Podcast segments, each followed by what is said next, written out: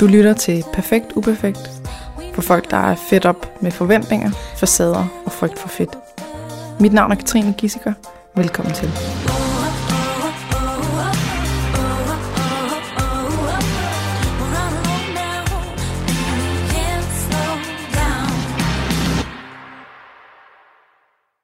Velkommen til Perfekt Uperfekt for folk, der er fedt op med forventninger, facader og frygt for fedt.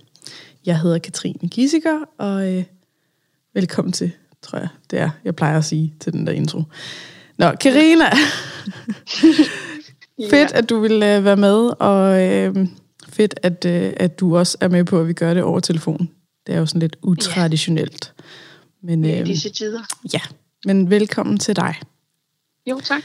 Kan du starte med at fortælle mig lidt om, øh, hvad, hvad, hvad er du for en? Hvad, for jeg, hvad er jeg for en? Ja.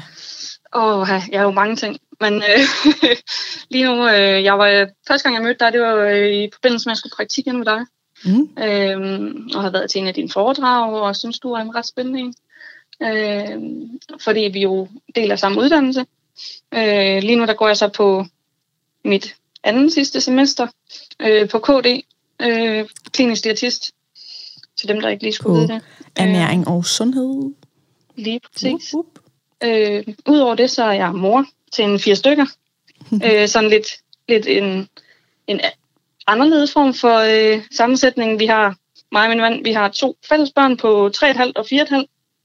Og så har jeg en bonusdreng på 14, og så bror min, bror min afdøde brors dreng i pleje ved mig, som er 15. Mm. Så en masse børn. En masse børn, som er sådan halvt og helt og øh, arvet. Lige og, præcis.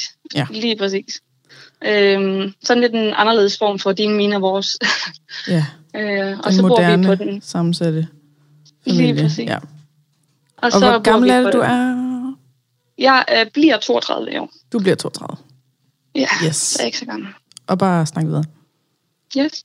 Øh, og så, øh, hvad hedder det, bor vi på et nedlagt landsted, vi lige har fået her for et år siden. Mm. Øh, og der bruger vi rigtig, rigtig, rigtig meget tid på at få lavet en, en masse projekter og, og så videre. Øh, ja, og så studerer jeg jo ved siden af øh, alle de der børn. Mm. Det er nok de to ting, der fylder mest lige nu. Øh. Og du laver også noget med borgere, hvad hedder det, anonyme borgere med smerter? ABMS? Ja. ABMS, yes. Ja. Der har jeg også øh, haft lidt. Jeg har sat det på pause nu her, fordi min, min far desværre gik bort her for 14 dage siden, så jeg har valgt at lige øh, trække stikket noget tid. Jeg plejer at være god til at tage mig og alle andre og bare køre derud af, men lige nu, der tror jeg for første gang i mit liv, at jeg faktisk har sagt fra over for alt øh, frivilligt arbejde, jeg har lavet. Øh, som jeg tror er en meget god idé. det lyder meget sundt. Ja. Jeg har ikke været så god til det før, men... Uh, for, for første gang i 32 år. Det, yes. kan godt være, det er på tide så. Ja, er præcis. Ja, men det vi skal ja. snakke om i dag, det handler jo øh, blandt andet lidt om, øh, skal man kalde din livshistorie, eller øh, nogle af de ting, du har været ude for. Det, det kender jeg til fra, at du var med på retreat øh, som Lige kok. Præcis. Så det er jo ja. det, du jo også uddannet, skal vi lige ja, huske. Ja, jeg er også uddannet kok, ja. Det, Ja, øh, fordi du har, nogle, du har nogle sindssyge historier, og når man møder dig umiddelbart, så tror jeg, man, man måske godt kunne komme til at tænke, at du er sådan en, der måske ikke rigtig har prøvet noget hårdt i livet, fordi du er meget positiv og meget glad og meget stærk og meget øh, sådan, øh, ja ja, det fik jeg lige, og det kan jeg lige gøre, og, øh, ja. og så når man sådan kommer lidt ind under huden på dig, så finder man ud af, at, der, at det er sådan helt vanvittigt, at you're still standing Ja. Øh, det synes jeg jo er, er noget af det mest inspirerende nogensinde. Øh, og det er, så det er jo både øh, noget med nogle ulykker, dødsfald, øh, tragedier, og det ja. er noget med nogle øh, smerter. Det er i Lige hvert fald præcis. de to ting, jeg rigtig gerne vil høre din historie om. Lige præcis. Så hvor skal vi starte henne, synes du? Jamen, altså smerter og, og dødsfald og så videre, det har egentlig fyldt hele livet. Mm-hmm. Min, øh, min far kom til skade allerede, da jeg var fem år gammel. Øh, gik ned med diskoflaps i ryggen. Øh, året efter, der falder min mor og brækker benet, sådan at det er brækket helt over. Øh, så, så smerter har været tæt ind på livet hele mit liv. Øh, og øh, det er rigtig meget af min barndom, og, og nok også nok også en af grundene til, at jeg selv prøver at forholde mig så positivt, er nok også netop fordi, at jeg har set, hvordan det har været modsat, hvis man, hvis man lader smerterne overtage alt og være meget sortseende. Mm. Øh, det var min far de første 10 år hans, øh, af hans smertehistorie. Det kan være sjovt at, være vidne til. Mm. Øhm, og så igen nogle år senere, dengang jeg bliver lidt ældre, der, øh, der kører min storebror, han kører gal i 2013, mener jeg det er. Nej, det passer ikke. Det er 2008. 2008, der kører min storebror gal, øh, hvor de mister deres øh, lille ufødte datter, min svinde på det, det daværende tidspunkt. Hun var gravid i øh, 8. måned. Øh, og min storebror, han lever også med kroniske smerter, øh, kronisk piskesmæld, og øh, hans hjerne blev forrykket nogle centimeter. Øh, hans hjerne? Og, yes, hans hjerne, den sidder simpelthen øh, et lille stykke længere hen, end den gjorde før. Han, den har simpelthen wow. rykket sig øh, under, ja. Så han går rundt med kroniske smerter og hovedpine konstant. Øhm, og så for at det ikke skulle være nok, så året efter, så mister vi min anden storebror til en hjerneblødning. Okay, øh, så, så det starter med din far og en diskusprolaps. Diskus, yes. Diskusprolaps. Ja, i uh, lænderyggen. I lænderyggen. Og det er sådan noget, er det, har det været, var det en ulykke, eller er det bare noget, der sker ja, lige pludselig? det var en, arbejde, det var en arbejdsulykke. Han arbejdede som maskinarbejder. Okay. Så en øh, arbejdsskade? Lige præcis. 31 år gammel. Og, altså, og, og hvordan, altså, kan du være mere konkret i forhold til, var der en, altså, var en maskine, der malfunctioned, eller var der et eller andet røgnet øh, på ham? Kom, eller? Jeg mener, han kom i klemme ind under noget, hvor han fik lavet et forkert ryg i ryggen. Mm. Øh, og så han må kravle ud og kan ikke bevæge sig. Øh, og bliver kørt på sygehuset med det samme. Øh, hvor de kan se, at der er en udpose nede i ryggen, og han har haft kraftige smerter lige siden. Mm. Øh, og var, var en meget ked af det, meget vred mand i mange år. Ja, det, det kan man jo godt forstå. Det kan man godt, ja. Det havde man ikke lige planlagt skulle ske. Nej, det var nok ikke lige sådan, at man lige det skulle udforme sig. Nej. Ja. Og, så, og så var din mor? Og så min mor året efter, ja. Hun, øh, hun er ude at gå en tur. Hun skulle ud til min far derude i en dartklub. Øh, og så falder hun. Hun tror egentlig bare, det er sne, hun går på, men det viser sig, at der er et lag is under. Og der falder hun og, og brækker sit ben, så hele benet faktisk ligger ved siden af hende. Øh, der er, det, det er kun lige hud, der hæfter, og det er ikke faldet helt af. Øh, og, øh, og det, det, det, det er, altså prøv at, for, prøv at forklare det noget mere. Altså, du, hun, er, hun, er, hun glider i noget, ja, hun. Øhm, på noget hun falder is. På, på, på, et, på et fortog med is, ja. Og, og øh, hvordan bliver benet så brækket, at det brækkes midt over? Ja, øh, pas. Altså, det, hun, hun, hun brækker det så kraftigt, at, at, at det kun selveste huden, der er inde under huden, der er simpelthen både knogle og senere hele det revet over. Øh, og hun blev så haste kørt på sygehuset og lagt i narkose og så videre, men, men hele hendes ben i dag er stift.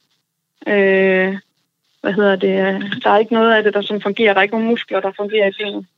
Øh, hun har sådan helt Jamen det, det kan jeg slet ikke forstå, hvordan, altså, hvordan det kan lade sig gøre. Det lyder som sådan noget film. Sci-fi, ja. Ja. ja, det lyder meget, meget voldsomt, og det var det også. Så på en eller anden øh, måde, så er hun ligesom faldet ned på benet, og det ja, har lagt pres det, et eller andet sted, som har gjort, at det knækkede det, det hele. Ja. ja. Shit. Ja. det er vigtigt at salte. Ja, lige præcis. Ligesom lige komme med en god pointe her, ikke? Jo. Okay, så det var din mor, der så øh, fik reddet benet midt over. Ja. Og så skete den her, det var en bilulykke med din ene storebror. De, øh, de holder ude på en landevej og sender hente æg ved en bundemand, som de plejer. Øh, og lige, lige den her ene dag, der øh, har de valgt at køre ud og hente æg, inden de henter min øh, en lille næse biår. Øh, og det kan man sige, det er meget heldigt, fordi at bilen den bliver trykket. Der kommer en lastbil bagfra, der er simpelthen ikke har set, de holder og blinker til venstre ude på landevejen. Øh, så han kører direkte op i dem, samtidig med, at der kommer en bil fra den anden side af, så de bliver selvfølgelig trykket over i den anden vejbane, så de bliver faktisk ja, klemt mellem to biler, øh, hvor den ene er en stor øh, vingetransport, sådan en særtransport, lastvogn. Øh, så der er, øh, hele motorrummet er, er, er klemt op under deres knæer, og øh, hele bagagerummet, det, det er helt op i nakken på dem. Så der er faktisk kun det plads, hvor de sidder på på forsædet. Altså bilen bliver simpelthen trykket sammen fra begge sider, bilen forfra og bagfra? sammen som en harmonika. Ja, lige præcis. Øh, og min svigerinde, min daværende svigerinde, hun var gravid i 8 måneder. Øh, og de sidder desværre kæmpe for lang tid øh, til, at, hun, at barnet overlever. Øh, altså min, barnet min dør forbror, simpelthen på grund af altså, trykket fra... Lige præcis. Der skal nok ind til, ned til maven, fordi hun sidder fastklemt på måde, hun gør. Øh, den hakkede lidt. Hvad sagde du? At der, der ikke kommer blodtilførsel til nerven, eller hvad var det, det du sagde? Til maven, ja. Til maven, ja. Øh, ja, lige præcis. Nå, der så barnet bliver simpelthen kvalt? Lige præcis. Barnet dør i maven. Ej. Øh. Ej, og det er jo et otte måneder gammelt barn, så skal hun føde det her døde barn. Ja, og vi var alle sammen ude at sige, altså, øh, det her barn, det er 100% som skulle være. Der var intet, øh, der ikke var færdigt. Små, fine negle og hår og det hele. Øh, og øh, hvad hedder det? De kan ikke forklare, hvordan men min storebror har på en eller anden måde brækket sig ud af bilen og har holdt min øh, svende i live. Ellers øh, havde hun højst sandsynligt også været død. Fordi hun altså blev noget førstehjælp, eller hvad? Øh, men hun han havde og råbt hende ind i hovedet og simpelthen holdt hende vågen, fordi hun var ved at gå i chok. Uh. Øh, men, men, men faldgræderne kan ikke forklare, hvordan han kom ud, fordi hun skulle skæres ud. Øh, øh, med maskiner. Så hvordan han er kommet ud, han har længere ben end hende, det kan de simpelthen ikke forklare. Øh, de siger, det burde fysisk være umuligt, at han kommer ud af benen. Øh, men det har jo været noget af en overlevelse, at Øj, jeg får helt cool han skulle sørge for holde. Ja, lige præcis. Han har holdt. Det er ligesom sådan noget, hvor man har hørt om, øh, om mødre, der pludselig får superpowers og kan løfte en bil, fordi lige deres barn ligger ind under det, eller et eller andet. Ja, lige præcis. Altså lige pludselig han kunne det er umuligt at ja, ja, komme ud. Og øh, de ligger så jo begge to på intensiv et par uger, hvor, øh, hvor min arbejdsplads på derværende side var så sød og give mig fri, så jeg kan have deres lille datter på fire år. Mm. Øhm, da hun var lille, der var et ung pigehus ude ved dem i 3-4 måneder, så hun, hun kender mig rigtig godt. Så mm. der var ingen andre sted, hun ville være end hos mig. Øh, så jeg fik lov til at tage fri de 14 dage, hvor de var indlagt, hvor hun boede nede ved mig. Øh, og så var hun lidt op ved mine forældre også. Mm. Indtil de blev udskrevet. Og så i næste halvår efterfølgende, der bor mine forældre faktisk ude ved dem, indtil de, uh, indtil de er ovenpå igen. Ja.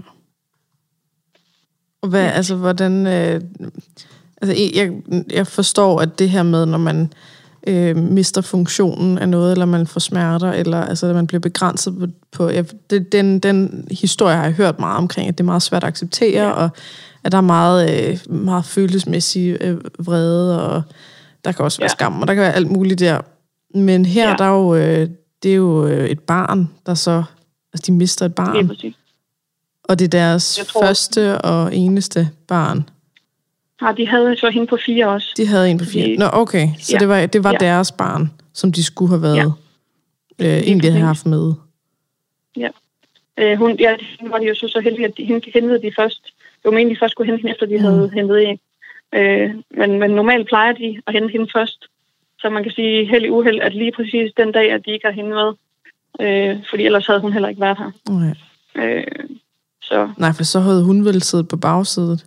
Lige præcis. Som blev presset helt op. Så hun var helt væk. Så hun var vel blevet kvalt, eller Så, så man kan sige, held i uheld, at kun, nu gør jeg det med udseende ja. med kaninører, at det kun var et barn, øh, men at hende den store, hun trods alt overlevede, at hun ikke var med i bilen. Øh, ja. Men det, stadig, de shit, det er, det er også uh, traume nok, det her med at miste ja. et ufødt barn. Det er der slet ikke nogen tvivl om. Og hvad, altså sådan, så får man, får man noget, øh, øh, hvad hedder det der, V-drop, eller altså sådan noget, der sætter fødslen i gang? Jamen, jeg, jeg er ikke 100% sikker, men jeg er faktisk jeg er næsten sikker på, at hun blev taget med kejsersnit, fordi okay. hun lå i koma de første tre dage. Øh, hun lå i koma de første tre dage?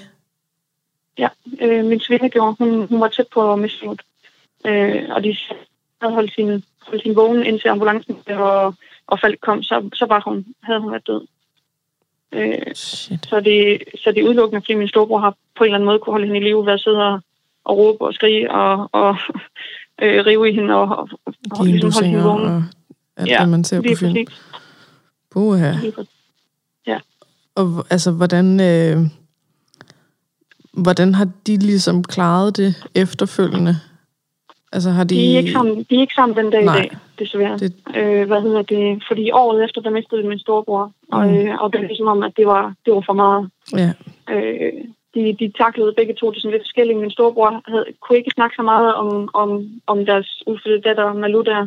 Øh, og min svinde, hun havde nok rigtig meget brug for at snakke, så jeg tror, de mm. havde ligesom hver deres strategi til at, at, at komme igennem det på, og det, det var ligesom ikke forenligt. Nej. Øhm, og da min storebror så går hen og dør, min, begge mine storebrødre, der er 6 og 7 år mellem mig og dem, men der er kun et år mellem de to, så de, det det, man kalder prosciutto-tvillinger. Ja. De, øh, de var ikke bare øh, brødre, de var ekstremt gode venner. Øh, så da min storebror der, ja, så da min storebror der dør, der er det ligesom om, at det bliver for meget. Øh, der er ligesom ikke plads til mere sorg mellem dem. Nej. Men det lyder også som sådan en, øh, altså det er måske generaliserer man sådan en klassiker, at, at kvinderne, de vil gerne snakke sig igennem det, og mændene, ja. de lukker af og har brug for, at ved, vi skal aldrig nævne hendes navn igen, eller jeg vil aldrig snakke ja. om det, eller lad mig være, ja. eller vi fokuserer på noget andet, ja. eller... Altså min storebror, jeg slet ikke til, at han snakke om det, men det blev bare hurtigt for meget. Øh, fordi han blev rigtig, rigtig ked af det, når hun blev nævnt. Mm. Og jeg mm. tror, min svigerinde der, hun havde mere brug for netop at få det snakket rigtig meget om det. Ja. Og jeg tror, de havde været deres strategi til ligesom at komme igennem det på. Ja. Ja. Det må sgu også være... Det, det er, der, der skal man være heldig, at man har den samme... Altså, men, ja, det, det, det, og så, de samme og så ting, der fungerer. De jo, så, ja, og så gik de jo sammen hjemme sammen i to år i streg.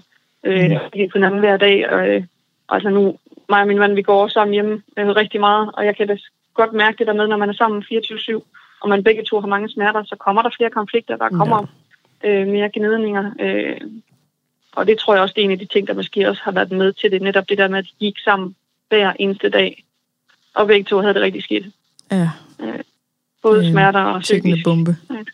Lige præcis. Ja. Og hvad så din anden storebror? Ja. Hvad, hvad skete Jamen, der? År, året efter, der øh, min storebror, min, anden, han, min storebror, der døde, han hed Jes. Øh, han øh, meget foran en computer og spille øh, WoW, World of Warcraft. Øh, nu er der lidt dårlig for, øh, telefonforbindelse igen. Kan du prøve at ja. øh, lige sige det igen? Ja, min, st- min storebror, der han spillede rigtig meget WoW, World, World, World of, of Warcraft. Warcraft. Yes. Lige præcis.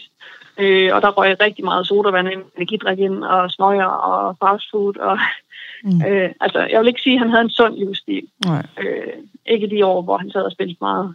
Øh, og der den ene aften, der siger han til min til min, hans øh, kæreste, at han har det lidt dårligt. Han havde, han havde noget hovedpine. Og så vil han rejse op for at gå ud på toilettet og, øh, og lige tage noget vand. Og på vej derud, der, der vælter han i, i, i dørkarmen og brækker øjenbryn, eller får, hvad hedder det? Flænger. En flænge i øjenbrynet. Mm. Så det pisser ud med blod, og øh, min, min, min svinde og min nevø på fire, de lå på sofaen og sov på, på derværende tidspunkt, så hun vågner selvfølgelig op og spørger ham, at prøve at få liv i ham, men han er helt væk. Øh, og der finder vi så ud af, at hun ringer heldigvis til ambulancen med det samme, og ringer til min far efterfølgende. Øh, og vi finder jo så ud af senere, at det er en blodprop, han har haft på det tidspunkt. Han falder rundt, fordi at alle mekanismer i kroppen, de giver simpelthen slip. Han øh, skider og tisser i bukserne, og mm. alle kropsvæsker, de, de, de har ligesom deres egen liv. Mm. Øh, men han skal, han skal dele med ikke ud af den ambulance der med beskidt tøj på. Så hun får ham hjulpet med at få nogle rene bukser, nogle rene tøj på, og lige fra ham vaske af og så videre. Øh, selvom han synes, at det er noget værd pjat, og det er han pisse flov over det og så videre, hvor hun siger, der er bare ikke noget at gøre. Jeg mm. hjælper dig. Han får noget rent tøj på, og ambulancen kommer, og han kysser min svende farvel og kysser min nevø på fire år. Han får også et ordentligt kys, og så siger han til dem, at vi ses ud på hospitalet. Min far han, han er på vej ud for at hente dem. Øh, og på vej mod sygehuset, der får han en, en blodprop, eller en, en, blod, en, ja, lige præcis en hjerneblødning mere. Øh, jeg kom vist til at sige uh, blodprop, men det er en hjerneblødning. Så det er en hjerneblødning begge gange? Hjerneblødning, ja. Ja, okay. Får en, det, det, der kommer sådan en mere ude i uh, ambulancen. Øh, og der får de kontakt med ham igen, øh, ambulanceredderne. Øh, han bliver kørt direkte til Horsens Hospital. Øh, og mens han ligger i scanneren derude, der får han den sidste, hvor de kan se, at der stopper hjerneaktiviteten, øh, mens han ligger inde i, inde i CT-scanneren. Altså han får øh, tre på en dag? Han får tre lige efter hinanden, ja. Shit. Øh, ja, med få timers mellemrum.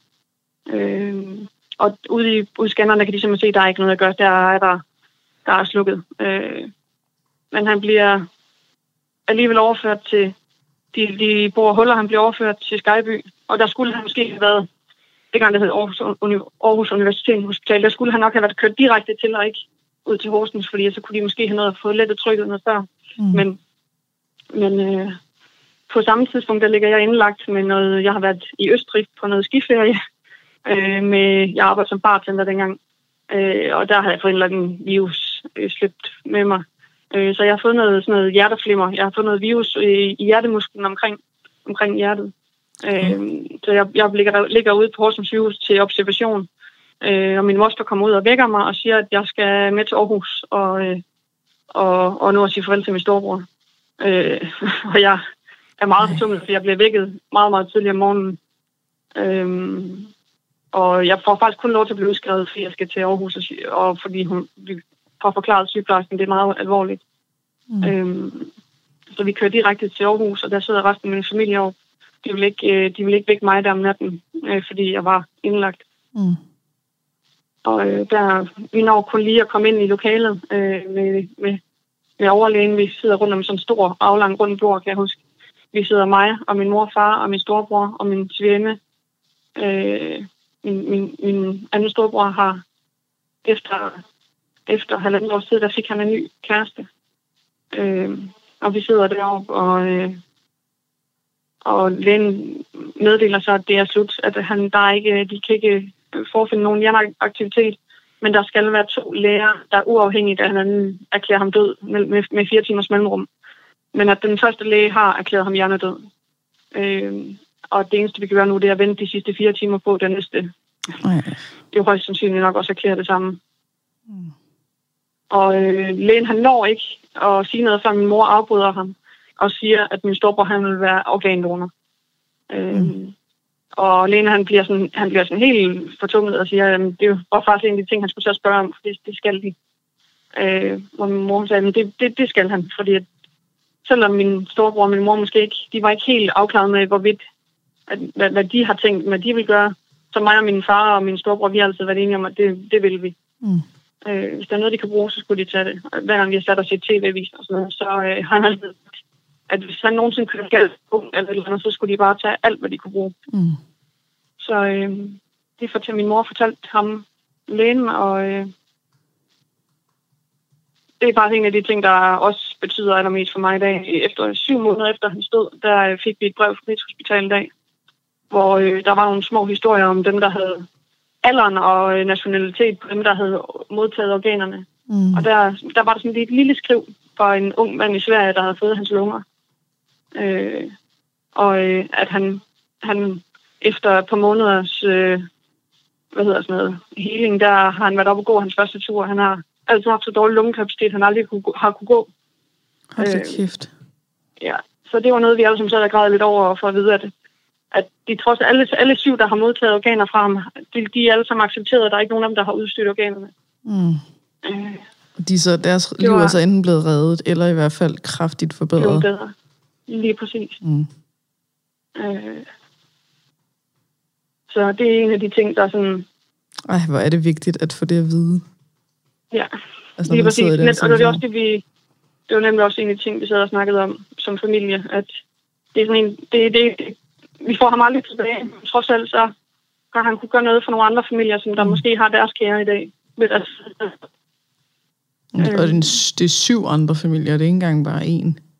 Lige præcis. Ja. Øh, og det var også, fordi han jo med alt, der kunne bruges. Ja. Så, ja.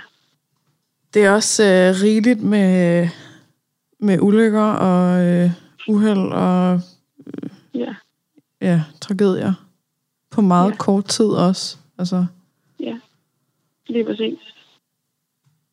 Øh, og den dag, der bor hans søn jo så ved mig i, i, i pleje fast. Øh, og hvor, vi, hvor, altså, hvor gammel var han på det tidspunkt? Han var fire år dengang.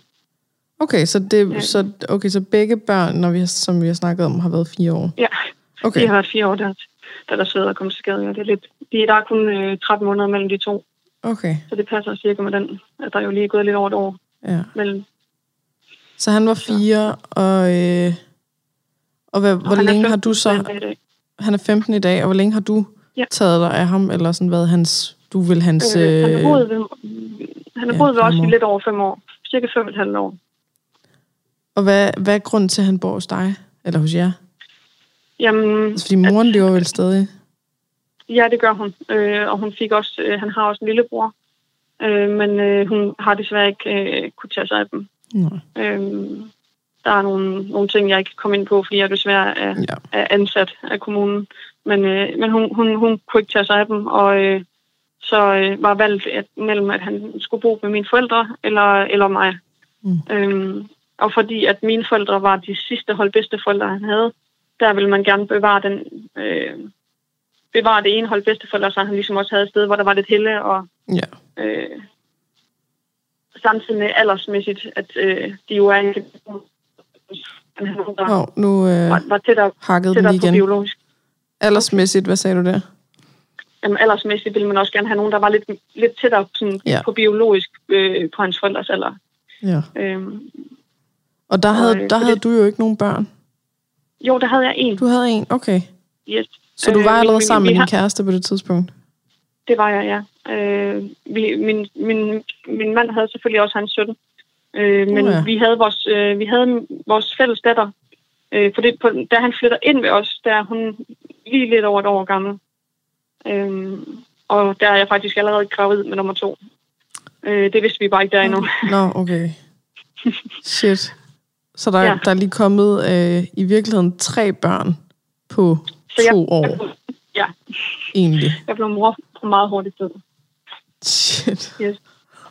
Ja, det var også lidt hårdt, det der med en lille, have et lille spædbarn samtidig med, at man så lige pludselig skulle også skulle vende sig til at have en på... Han var jo 10, da han flyttede over til os. Øh, man kan sige, at de har lidt forskellige behov, som børn. Ja, en lille smule. 10 og højt. altså, det så. kan man næsten godt øh, tænke sig ja. til. Så. Og, men, og, men dig og din kæreste, I har jo så holdt sammen i alt det her. Lige præcis. Og, og for det ikke skal være nok, så da min, da min datter hun er fire måneder gammel, der får min mand en diskusprolaps i lænderyggen. Øh, ligesom min far. øh, så, da, så er det sådan noget, der da, smitter, eller hvad sker der? Jamen, jeg ved ikke, om vi bare får fuldt af uheld. Øh, øh, men, øh, men min mand, han går jo så hjemme på begge barsler sammen med mig, fordi han, han bliver sygemeldt. Mm. Øhm, held i uheld kan man sige, at vi havde rigtig meget at se til der, fordi at vi både havde Isabella på et år, og så Emil, han, han, han har både ADHD og tilknytningsforstyrrelse. Øh, så der har været rigtig mange ting, øh, der skulle køres i skole og sådan nogle hverdagsritualer. og der, der var mm. virkelig meget, der skulle virkelig være meget struktur på, for at han begyndte at fungere godt. Mm. Øhm, så held i uheld, så var det dejligt, at vi var to voksne til at tage os af alle de der børn. Ja. øhm, og som han selv siger, vi, der er vi nok meget ens, min mand og mig, at vi øh, prøver at se så positivt på livet som muligt, og han sagde, at der var mange ting, han ikke kunne, og han han har altid været rigtig glad for arbejde. Men, mm. øh, men øh, når han nu ikke kunne det, så var han glad for, at han så fik så meget med hans børns liv med som muligt. Ja. Øh, og har fået lov til at gå hjemme med mig på begge barsler, og har oplevet alt fra de var helt små, til de begyndte at kravle, til de begyndte at gå. Øh, han har set mere end mange andre fædre få lov til, tror jeg. Ja. Øh, og vi fik en dreng over som 10-årig, der hverken kunne læse eller skrive. Og på under halvandet år, der øh, fik vi beskrivelse fra børnepsykiater, der hed, at at med en barn, der var util, util, der ikke var ordentligt tilknyttet og øh, var utilpas i skole, og ikke, der var mange steder, hvor man ikke kunne forvente, at han ville udvikle sig 100% som, som man øh, normalt, at han måske ikke ville blive uddannelsesparat lige så hurtigt. Mm. Men øh, halvandet år efter, der fik vi en udtalelse, der hed, at han var aldersvarende, både følelsesmæssigt og skolemæssigt, og at man ikke så nogen hindringer for hverken fremtid eller uddannelse. Hold da kæft. Ja. Og det er Så simpelthen har en- jer to, der har formået det midt i alt det her øh, kaos og øh, diskusprolapser og ja. øh, nye børn og alt muligt. Og så kom der lige en dreng mere jo. Øh, 11 måneder efter vi har fået ham, som vi ikke lige... Eller hvad hedder 9 måneder efter vi fik Emil, som vi ikke lige på det, det her tidspunkt havde. Vidst noget om. Ja. Lige præcis. Så Fordi det er her, hvad, 13 altså, det lyder jo som sådan noget, øh, du ved, super, superwoman, superman style. Ja. til okay, så I, I har et barn i forvejen. Og så, Ja. så, så har, mand får I lige et en. mere. Og der er også lige et, han har også lige et barn. Og Så, lige præcis. du ved, det er ikke, det er ikke en hvilken som helst 10 år, I får. I får også en, der, er- der har det svært. Ja. Og så øh, får jeg også lige en ny midt i det hele. Lige, Lige efter præcis. du nærmest har født. Ja. Ja, det er jo øh, for de fleste mennesker nok til at knække fuldstændig Ja. sammen. Det har også haft sine omkostninger, men det er først kommet nogle år efter, tror jeg. Altså, min egen reaktion og min egen øh, sådan overbelastning, den er først kommet lang tid efter, fordi at jeg nok hele tiden har været over i alle de andre. Ja. øh, Det kan godt lyde som sådan noget øh, PTSD-agtigt. lige præcis. Ja. Øhm, jeg har hele tiden sørget for, at børnene havde det godt, og min mand havde det godt, og mine forældre havde det godt, for min, begge mine forældre har også været syge i mange år. Og, øh, så det, det er noget, der kom sådan lige så stille og roligt, da jeg godt begyndte at kunne mærke, at der kom nogle efterreaktioner. Mm. Øh, samtidig med, at jeg jo har studeret i alt det her. Efter de to barsler, der startede jeg ud med at studere, fordi at der jo ikke var pres nok for i forvejen. Nej, nej, du havde brug for lidt mere Nej. at slås med. Ja, Ja, lige præcis. det, det var fornemt det andet der. Ja, lige præcis. Og der var du allerede kok. Ja, lige præcis. Ja. Det var nemlig, jeg synes, at det der med at skulle vende tilbage til en hverdags og arbejde som kok, det var umuligt for mig med tre hjemmeboende børn og en Ja. dreng, der kom hver 14. dag. Så øh, vi snakkede om det, mig og min mand, at hvis jeg virkelig gerne ville studere, som jeg havde snakket så meget om, så synes han, at, at jeg skulle søge ind, mens jeg gik på barsel, fordi at så var nedgangen i lønnen trods alt ikke så stor for barsels, øh, øh, for barselspengene øh, pengene af til at gå ned på SU. Modsat, mm. hvis jeg var gået direkte fra, fra et arbejde, så havde det måske været sværere at tage den beslutning. Ja.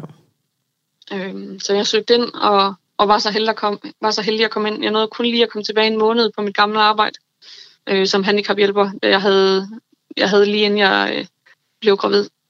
Okay, og så, så, så skal vi også lige have med, at du jo også har nogle øh, smerter. Ja, At, altså, Ja. det, det er to diskusprolapser. Diskus ja eller diskus, øh, to diskus disprosion. Altså det er ikke helt øh, øh, diskusprolapser endnu, fordi at det, de sidder så tæt på nerven, at de alligevel ikke på, rører nerven endnu. Så man vil ikke kalde det diskusprolapser endnu, men det, det er begyndende, to begyndende diskusprolapser i nakken. Okay, så Øh, præprolaps. ja, Okay, og de sidder i din nakke. de sidder begge to i min nakke, ja, mellem, mellem, mellem 4. og 5. og 5. og 6. nakkevivl. Så de sidder sådan nederst i nakken. Mm-hmm. Øh, Ja, mellem skulderbladene. ja, lige sådan ned mod skulderbladene, ja. Og, og hvordan, altså, er de kommet samtidig, og hvad er de kommet af? Og... Det, de kaldes jo en degeneration, og det er, fordi det er mit arbejde som kok, der har stået i nogle rigtig, rigtig dumme stillinger, og jeg har nok også løftet langt mere, end jeg burde, fordi jeg skulle følge med de der mandekokke, og Ah. kunne i hvert fald sagtens løfte de der tunge sække med 25 kilo smel i selv, og Så det er faktisk også også en arbejdsskade skade. i virkeligheden. ja, lige præcis. Mm. Men det er noget, der sådan er kommet gradvist, fordi at jeg har løftet alt, alt, alt for tungt og stået rigtig dumme arbejdsstillinger. Mm. Øh, så det er ikke noget, der er kommet på en gang. Det er noget, der sådan er kommet over en årrække. Øh, Og, og det er begge to, vi årene, snakker om. Ja, det er, det er nogen, der er kommet samtidig. Øh, øh, men, men der gik bare meget lang tid før, at jeg fik lov til at få dem scannet, øh, fordi jeg blev ved med at gå. Jeg har klaget over mine nakkesmerter, siden jeg var 18. Øh, jeg gik i lære som 17-årig, og allerede som 18-årig, der begyndte jeg at få smerter i min nakke. Øh, og jeg har også altid haft nogle meget, meget, meget store bryster, og været meget, meget, meget, meget tynd. Øh, så dem har jeg fået opereret jamen, over halvdelen væk. Mm. Øh, men det fik jeg først efter, jeg havde fået børn. Øh, og der blev, fik jeg så lov til endelig at blive scannet, hvor de kunne se, at jeg, at der var rent faktisk også bare noget galt. Altså, du har ikke måtte blive scannet? Eller har Jeg de ikke taget det seriøst? Eller har de, Jeg er har blevet sendt til var fysioterapeut øh, rigtig mange gange. Øh, jeg er blevet sendt til fysioterapi, hvor jeg har fået et forløb, hvor jeg har skulle genoptræne og fået noget massage og fået noget laser og nogle forskellige ting. Men hver gang der har man sagt, at, at det er bare er, er nogle normale smerter i, i forhold til det arbejde, jeg har. Mm. Øh, og så blev jeg blevet taget røntgenbilleder to gange, hvor jeg jo selv har påpeget, at, at hvis det er noget, der sidder om ved næveren og så videre, så det er jo ikke noget, der kan tages på et røntgenbillede. Øhm, så det var faktisk først efter, jeg, da jeg, min søn han var den yngste, øh, da han var fire måneder, der får jeg lavet et ryg, hvor jeg får så ondt, at jeg øh, næsten ikke kan, jeg næsten ikke kan, hele min venstre arm, den summer hele tiden, og den gør rigtig ondt. Øh, og så bliver, bliver jeg bare sat på noget rigtig, rigtig, rigtig stærkt smertestillende. Og for at vide det, skal jeg lige tage en to måneders tid, indtil at man håber på, at, at muskler og, og nerver og så videre, de simpelthen slapper af. Øh, fordi at, at hvis det er en diskusprolaps, så er det noget, der tit falder tilbage af sig selv i nakken. Øh, på det tidspunkt, der mener man, der har været en udposning. Og nogle af smerterne, de forsvinder så også efter et par måneder, men, men det hele forsvinder ikke. Mm. Øhm, så efter noget tid, der bliver jeg så indstillet til en scanning hvor man så kan se, at, at den ikke er så god. Mm. Øh, og lige nu der går jeg så i udredning med min skulder, fordi de har det samtidig det, de kalder, de kalder en engel, englevinge, at øh, når lige snart jeg træner, så efter et par gentagelser, så begynder min, min ene skulder at vinge rigtig meget. Øh, og det mener de, det er i forbindelse med nakken, fordi den samme side, jeg har smerter i, både med nakke og skulder. Øh, så de tror, det er sådan en rigtig god arbejdsskade, der er lavet over nogle år. Mm. Fra dengang, du var kok? Ja, både som kok og så år, nogle, to, år inden jeg, øh, to år inden jeg gik på barsel, der havde jeg to år, hvor jeg arbejdede som handicaphjælper. Mm, øh, og det var også et rigtig, rigtig tunge løft, ja. Øh, jeg har arbejdet med nogle kvinder, som begge to har vejet over, over 70 kilo. Og øh, hende, den ene af dem, hun var, bestemt, hun var ikke så god, glad for at bruge hendes loftlift, så det var, men der løftede man meget rundt på hende manuelt. Det måtte man ikke, men der er jeg nok igen god til at, at tænke på, hvad alle, at hende her, hun trods alt havde en del værn også, og det var noget, hun levede med hver dag. Så hvis jeg kunne gøre en lille smule for, at, at hun havde det mm. bedre, så ville jeg gerne løfte lidt rundt på hende. Ja. Så, ja.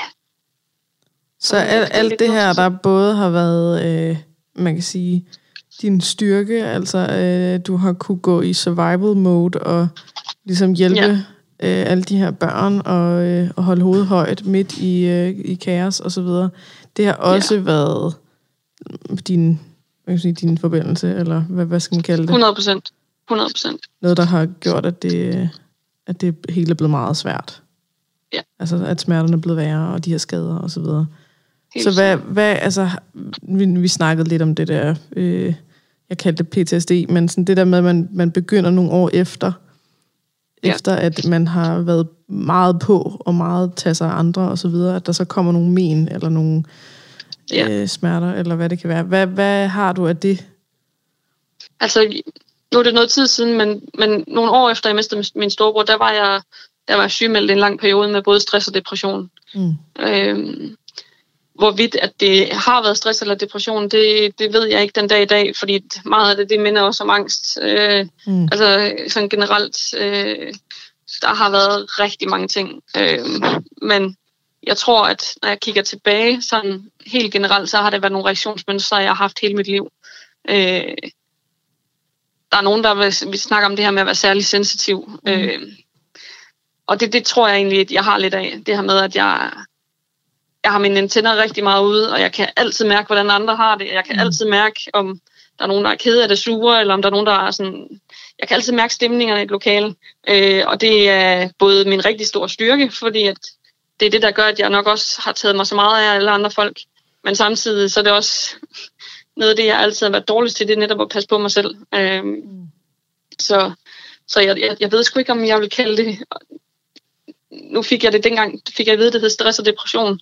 Det ved jeg ikke, om jeg selv er enig i den dag i dag, fordi at det, jeg kan se, det er nogle, det er nogle mønstre, jeg har haft hele mit liv. Mm. Øh, det er måske bare blusset op i den periode, efter min storebror, fordi at jeg ikke selv bearbejdede det, og var der for alle de andre. Mm. Øh, så min reaktion kom måske lidt, lidt senere, øh, da alle de andre begyndte at få det godt igen. Jamen, det er jo, altså, det, det hører man jo meget om, ja. øh, altså, nogen, der har, hvis det, hvis det for eksempel er, Altså, vi kan også bare tage sådan et helt klassisk hverdagseksempel, ikke? at man altid bliver syg i weekenderne og i ferierne. Ja, øh, fordi at det er der, hvor kroppen så får lov til at øh, få det der stressniveau ned, og så kan man mærke, hvad der rent faktisk sker. Lige præcis. Men man hører også om sådan nogle historier med øh, altså kvinder, der dør lige efter, de er født. Det er en kæmpe kamp, ja. og så når, når barnet endelig ja. sådan er, er ude og er okay, at de så der kan give slip, eller øh, nogen, ja. der har øh, øh, altså, kæmpet for deres...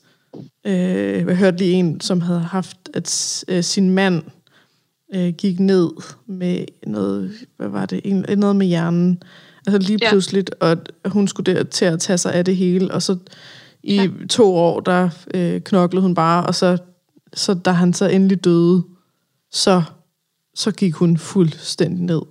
Altså det der med, at man ligesom har holdt det hele oppe, og har været øh, stilaset, og altså sådan har, har ja, kæmpet, at det, det har altså også sin pris, når det så der er klar bane, eller fri bane, eller hvad det hedder, ikke? Og det, og det, det tror jeg sådan generelt hele mit liv igennem, at jeg har været rigtig, rigtig stærk i de år, hvor der har været noget, jeg skulle være stærk for.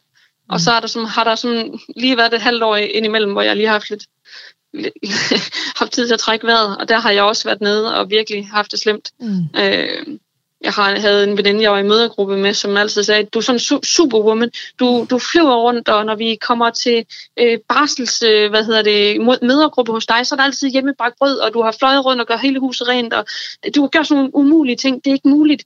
Øh, hvor, hvor udadtil, der har jeg nok altid virket rigtig, rigtig stærk, men jeg har mm. også en side, der øh, er meget introvert, og hvor jeg virkelig har brug for at lade op, når jeg har været ude og hjælpe, eller være sammen med andre og være social, så har jeg brug for nogle dage hjemme, hvor jeg absolut intet laver og en sofakartoffel, så mm. jeg tror bare, den side ser folk ikke af mig. Øh, den er jeg god til at holde for mig selv.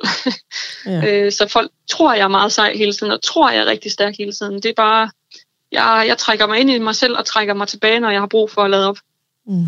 Øh, og det er sjovt, blev... det var jo egentlig også det, jeg startede med at sige. Det er, ja, lige at, at, nå, det er jo det, jeg synes er rigtig inspirerende, det er, når nogen er så stærke i alt ja. det her, hvor der sker så meget lort. Det er virkelig ja. også, øh, altså det er jo nærmest endnu vigtigere, at vi også får den anden side med. Lige præcis. At det ikke men, men det, er gratis. Desværre så er det bare først i løbet af de sidste to-tre år, at jeg er begyndt at ture og vise den side til andre også, at mm. jeg er ikke stærk hele tiden. Jeg kan ikke alting. Øh, førhen har jeg nok bare altid bare virkelig kørt på, indtil jeg har lagt helt ned. Mm. Øh, fordi jeg lidt har har skudt på den øh, side, øh, sådan lidt til side. Der er ikke nogen, der skulle se den side af mig i hvert fald. Mm. Øh, jeg har set det som en svaghed, hvor jeg nu godt kan se, at hvis jeg sørger for, at når jeg har en to-tre aftaler i kalenderen, så skal der være mindst dobbelt så mange dage, hvor jeg tager mig af mig selv og min egen familie, så, så fungerer jeg bedre. Mm. Øh, det er først noget, jeg lærte at respektere som voksen, vil jeg næsten mm. sige. Øh, Om vi, altså, vi så. har jo heller ikke en kultur, der hjælper os den vej. Nej, lige altså, det er jo meget sejere at kunne det hele og opretholde facaden og vise, hvor, øh, hvor fantastisk øh, det hele er, og øh, hvor meget man har nået og så videre, end det er lige at præcis. sige, øh, hey, øh, i dag kunne jeg ingenting. Nej, lige præcis. Altså, så, jeg, og lige, det der med at være, være hende der øh, supermoren, der har, øh, der har bagt hjemmebagte boller og gjort hele hytten ren. Og sådan. Det var, øh, ja. kunne jeg forestille mig, alle de, andres, alle de andre mødres dårlige samvittighed, der siger, at vi burde 100%. jo være sådan der. Og det er egentlig ret vigtigt at få det med, ikke? at jamen, det, måske er det en øh, flugt fra alt muligt, eller måske er det øh, med en bagside, man absolut ikke ser og har ikke lyst til at have for at så at kunne lave de boller, eller hvad det kan være, ikke? Jeg tror, nogle af dem, der er allermest stærke, det er også nogle af dem, der er allermest sårbare. Mm. Øh, fordi at ved at vise det stærke ud af til, så er der ikke nogen, der sætter spørgsmålstegn. Man fokus behøver ikke blive rettet mod en selv. Mm. Øh, Nej, og det er nok også det, der er på den måde, føler man. Lige præcis.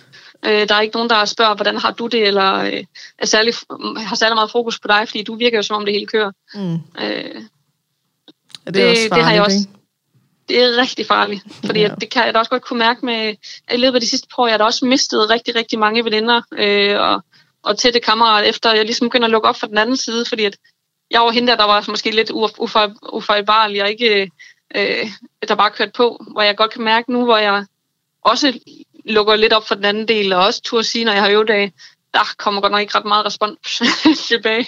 Øh, Men så er det jo der, så, hvor man er i gang med at udskifte Altså det Lige handler, det, og det kan føles enormt ensomt, at der pludselig er nogen, der så forlader en, eller altså begynder stille og roligt at trække sig, men det, men det er en udskiftning, fordi det gør jo så, at der er plads til nogle andre, som virkelig har brug for nogen, der er ærlige om den anden side af medaljen, eller bagsiden, eller hvad man skal kalde det. præcis. Men det er jo det er farligt, det der med at øh, vise udad til, at man altid øh, er den stærke og ikke har brug for hjælp. For det gør jo, en ting er det der med, at man, man bliver ikke spurgt, hey, hvordan har du det egentlig? Men Nej, det bliver også noget med, at folk vender sig til det. Ikke? Jamen, jamen, det er jo altid dig, der sørger for de her ting. Så regner vi Jeg bare må- med det. Lige præcis. Og så regner med, at det er altid mig, der lige kommer og hjælper med en flytning, eller med Præcis. et eller andet, hvis øh, der lige skal holdes øh, en større arrangement, så kan du ikke lige komme og lave maden. Og, Mm. øh, jo, det kan jeg godt, selvom jeg har fire børn og mand og hus og alting. Mm. øh, men, men det er nok også først nu, jeg begynder rent faktisk at sige nej. Og, øh, og tro på, at, det, at jeg er god nok, som jeg er. At jeg kan godt, have- jeg kan godt tillade mig at sige nej. At Mm. mm. jeg, jeg er ikke mindre værd, fordi jeg ikke lige kan komme og fikse alting for alle folk. Nej. Øh, det er nok også den proces, jeg selv har været igennem, at skulle acceptere, at måske behøves man ikke at være så meget hele tiden. Nej. Og, og lad os uh, regne med, at, uh, at det, der er dit sådan bundniveau, er, hvis du virkelig siger fra til mange, og virkelig skruer ned for det hele, det er sådan vores ja. Andres uh, topniveau. Altså det, uh, der er du der sådan, jamen jeg har bare, jeg har ingenting lavet i dag overhovedet. Jeg har bare glået i luften, jeg har intet lavet. Og så graver man lidt ind i det. Jo jo, altså jeg har lige gravet hele haven op, og jeg har da også lige taget mig alle børnene, jeg har da også lige øh, smurt madpakker, jeg har da også lige gjort rent, jeg har da også lige, uh, men jeg så altså en film i halvanden time. Ja, Okay. ja jeg er ikke så, altså, så stille. jeg, jeg kunne godt forestille mig, at, altså sådan, at, at det, det skal man... Øh, man skal i hvert fald ikke sammenligne sig med andre, fordi så kan man lynhurtigt sige, okay, så, så det er dig, når du virkelig ikke laver noget. Okay, Ja. det er, når jeg så Ja. knokler røven af bukserne. Men okay. Ja. Ja, Jeg har altid haft, og det har jeg også tit sagt, at man skal, jeg har altid haft meget højt en- energiniveau. Jeg vil ikke øh, konkretisere mig selv som en, der har ADHD, men jeg kan sagtens koncentrere mig længere tid i gang, men jeg har ualmindelig meget krudt i røven. Jamen, det, Så- det, er, det er vi nogen, der er lidt misundelige over. ja. Det, jeg, har, det har, jeg har nok det omvendte, vil sige. ja. Ja, hvad er det omvendte af krudt i røven? Øh, krudt øh, ud af røven? Eller nej? Nej, jeg ved det ikke. Nej. Ja, så det, der har simpelthen været en proces for dig i at lære at sige fra, og ligesom øh, Ja. konfrontere den der angst, der siger, du skal tage dig andre, du skal sætte alle andres behov før dine egne, du skal være den, der hele tiden sørger for Ja. alt. Sige, nej, det skal jeg faktisk ikke. ja. Det må Og det er nok også stadig en ongoing. Ja, proces. det tror jeg heller aldrig, man bliver helt færdig med. Nej, men det er blevet bedre, og, og det er godt, og det bliver, og det bliver endnu bedre. Og har, har du nogle eksempler? Nu nævnte du det her med, øh, med ABMS, anonyme borgere med smerter, at du har sagt, øh, Yes. sagt nej til at være frivillig i en periode. Har du andre ja. eksempler På, øh, på noget, hvor du ligesom har sagt fra, og det har været lidt svært? Ja, altså jeg har måttet afløbe, øh, aflyse to konfirmationer næsten år, som det var meningen, jeg skulle have lavet mad til. Mhm. Mm. Øh, fordi at jeg, ja, jeg de sidste mange år har lavet lidt mad øh, til konfirmationer øh, ved familie, for familier. Øh, så de sidste mange år har jeg lavet mad til en 70-80 mennesker alene øh, på en weekend. Og øh, jeg kunne bare mærke, efter sådan en weekend, der var jeg ikke menneske endnu. Nej. Øhm, og det kan jeg hverken byde mig selv eller mine børn. Og det sjove er, at det er faktisk først efter, jeg har fået børn, jeg har begyndt at kunne ture og sige nej. For det er ligesom om, at nu er det ikke kun mig, der bøder for det. Nej. Øh, nu er det faktisk nogen, hvor jeg øh, holder mere af end mig selv. Så jeg kan godt sige fra, fordi jeg netop også gør det lidt for deres skyld, for Mm. at de har en bedre version af deres mor. Ja. Øh, men er lige stille også begyndt at finde ud af, hvor meget godt det gør for mig selv. Øh, og lige nu der har jeg så mange smerter med nakke, at jeg kunne mærke, øh, at det kommer ikke til at ske næste år. Jeg kommer ikke til at kan gøre det. Øhm, så da jeg mistede min far her for 14 dage siden, der øh, valgte jeg simpelthen at skrive til alle dem, jeg skulle have lavet mad til næste år. Jeg havde valgt at skrive til ABMS. Jeg valgte at skrive til jamen, alle dem, hvor jeg havde større aftaler, hvor det var mig, der skulle gøre noget for andre folk. Valgte at skrive, at jeg blev desværre nødt til at trække mig, at, øh, at det bliver ikke nu. Fordi at nu skal jeg tage mig af mig selv og, og mine nærmeste. Mm. Så, Og nu er det, det er virkelig ikke for at, øh, at øh, diskreditere eller øh, sige, at, at det ikke er lige så sejt, som det er. Nej. Men når du... Når, altså sådan, det fedeste ville jo helt klart være, hvis du kunne sige fra før, ja, at det kom 100%. helt derud, at du var siger, jamen jeg er nødt til det, fordi jeg kan Ja. ikke.